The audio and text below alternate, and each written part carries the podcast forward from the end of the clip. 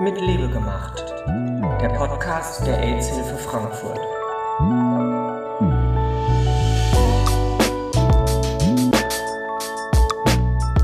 Herzlich willkommen zu einer neuen Folge des AHF-Podcasts Mit Liebe gemacht. Mein Name ist Jessica und heute geht es um die LSBTIQ Kinderwunschberatung. Denn das Bedürfnis, seine Liebe einem Kind zu schenken, nimmt einen immer größer werdenden Raum im Leben vieler LSBTIQ ein. Allerdings stoßen Lesben, Bisexuelle, Schwule oder Transpersonen mit Kinderwunsch oft auf Unwissen und leider auch auf Intoleranz. Daher ist es der AHF ein Anliegen, LSBTIQ eine Beratung in einem geschützten Rahmen anzubieten.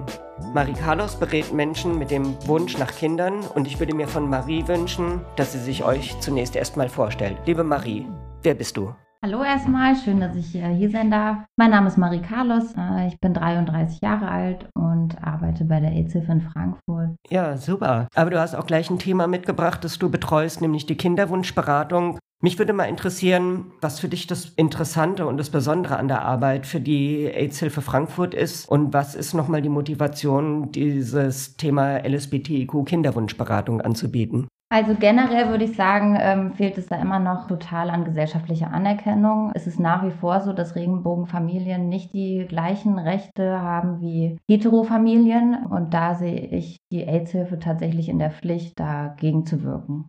Eine Beratung zum Kinderwunsch für Lesben, Spule, bisexuelle Transpersonen. Was genau müssen wir uns darunter vorstellen? Um welche Aspekte geht es zum Beispiel dabei?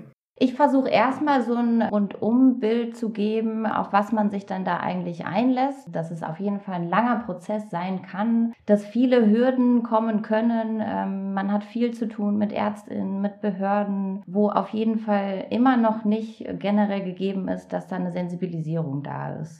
An wen richtet sich denn dieses Angebot der Kinderwunschberatung? Weil die Konstellationen können ja durchaus andere sein als in der heteronormativen Gesellschaft. Generell ist das erstmal an alle Personen, die sich vorstellen können, eine Familie zu gründen oder auch nur Teil einer Familie zu sein. Ich habe aber tatsächlich auch Omas, die quasi als Angehörige von mir beraten werden, weil das für die auch oft Neuland ist oder auch Opas. Ich habe aber auch Behörden, Ärztinnen, Beratungsstellen. Also alle, die sich so im entferntesten Sinne darüber Gedanken machen, okay, was bedeutet das denn eigentlich Kinderwunsch bei LSBTQ+. Kannst du mal, ohne zu konkret zu werden, aber vielleicht ein Beispiel nennen, mit was für einer Fragestellung und welchen Anliegen Menschen mal zu dir gekommen sind und wie du sie so unterstützt hast? Mm, das war zum Beispiel mal eine Person, da ging es ganz konkret um Leihmutterschaft, was ja in Deutschland immer noch verboten ist, ähm, aber wo dann quasi meine Aufgabe war, okay, wohin kann ich mich denn wenden, wenn das für mich meine Option ist? Gibt es Kontakte ins Ausland? Aber auch queersensible MedizinerInnen, ähm, ob das jetzt GynäkologInnen sind oder allgemeine Kinderwunschkliniken, wo klar ist, okay, die kennen sich besser aus als alle anderen, was ähm, queere Schwangerschaft zum Beispiel betrifft. Was kostet es denn, sich von dir zu diesem Thema beraten zu lassen? Tatsächlich nichts. Ich freue mich über jeden Kontakt, ganz egal, wie viel ihr verdient. Ihr könnt jederzeit zu mir in die Beratung kommen. Ausgezeichnet. Wer kann denn das Angebot annehmen? Ist es grundsätzlich für alle Menschen offen oder würdest du sagen, also es gibt Leute, die mehr Bedarf haben als andere? Tatsächlich kann man das gar nicht so sagen. Ich sage das auch immer direkt mit, mit dazu. Das ist was total Individuelles. Also ob da jetzt eine Transperson kommt oder ein alleinstehender schwuler Mensch, der gerne eine Familie gründen möchte oder auch eine eigentlich eine Tante, die über ihr Tantendasein ähm, festgestellt hat, sie würde gerne mit ihrer Freundin eine Familie gründen. Also da sind dem eigentlich keine Grenzen gesetzt. Ähm, ich versuche immer so offen wie möglich in die Beratung reinzugehen. Im besten Fall weiß ich vorher nichts ähm, und dann versuche ich da alle Handlung, äh, Handlungsoptionen erstmal aufzuzeigen. Du sagst, du gehst so offen wie möglich in die Beratung rein. Das heißt, das Spektrum des Beratungsangebots ist sicherlich auch sehr weit gefasst, aber wichtig ist natürlich trotzdem eine gewisse Abgrenzung. Was ist denn auch zum Beispiel nicht Teil des Angebots? Also was, wozu ich ganz klar keine Auskünfte geben kann, sind Kosten. Da wird auch immer nachgefragt, okay, wie teuer ist jetzt die Behandlung einer künstlichen Befruchtung, wie lange dauert das? Das sind alles Dinge, das ist nicht mein Fachgebiet. Ich kann vermitteln und kann aus meinen Erfahrungen berichten, aber das ist bei jedem wirklich nochmal total individuell und ich kann dann da auch immer nur so Preisspannen nennen. Tatsächlich ist das auch alles immer noch in der Entwicklung. Es gibt also gar nichts, wo, wo ich fest sagen könnte, okay, und für den Fall gehst du immer dorthin und wenn du das brauchst, kostet es immer so und so viel.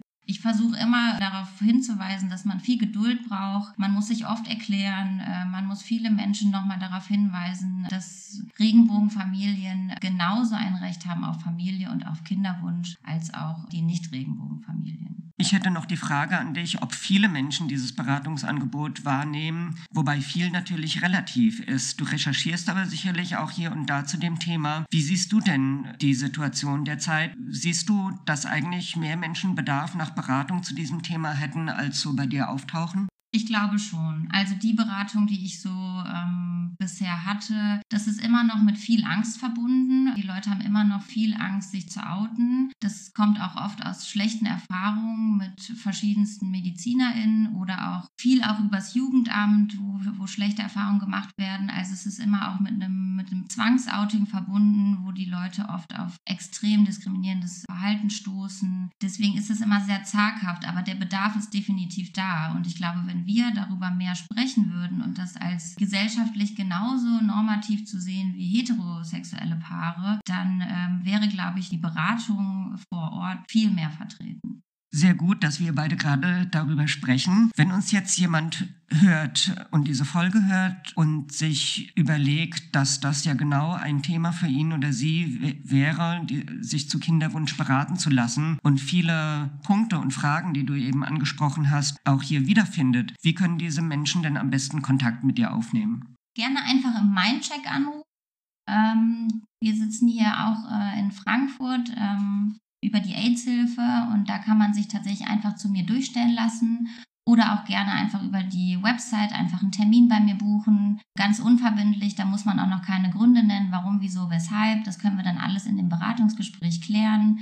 Man kann aber auch einfach gerne vorher erstmal anrufen und nochmal vorfühlen und vielleicht auch schon mal Fragen äh, vorab klären. Also bloß keine Scheu. Wunderbar. Also alle Kontaktmöglichkeiten, die Marie eben genannt hatte, über die Mindcheck-Webseite, Terminreservierung, die Telefonnummer, wie man sie hier erreichen kann, E-Mail-Adresse und wo dieses Angebot dann auch angeboten wird hier in Frankfurt. Das packe ich alles in die Show Notes, auch noch mit dem Link zu der Webseite der AIDS-Hilfe Frankfurt.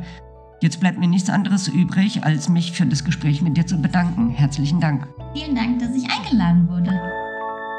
Mit Liebe gemacht der Podcast der AIDS-Hilfe Frankfurt.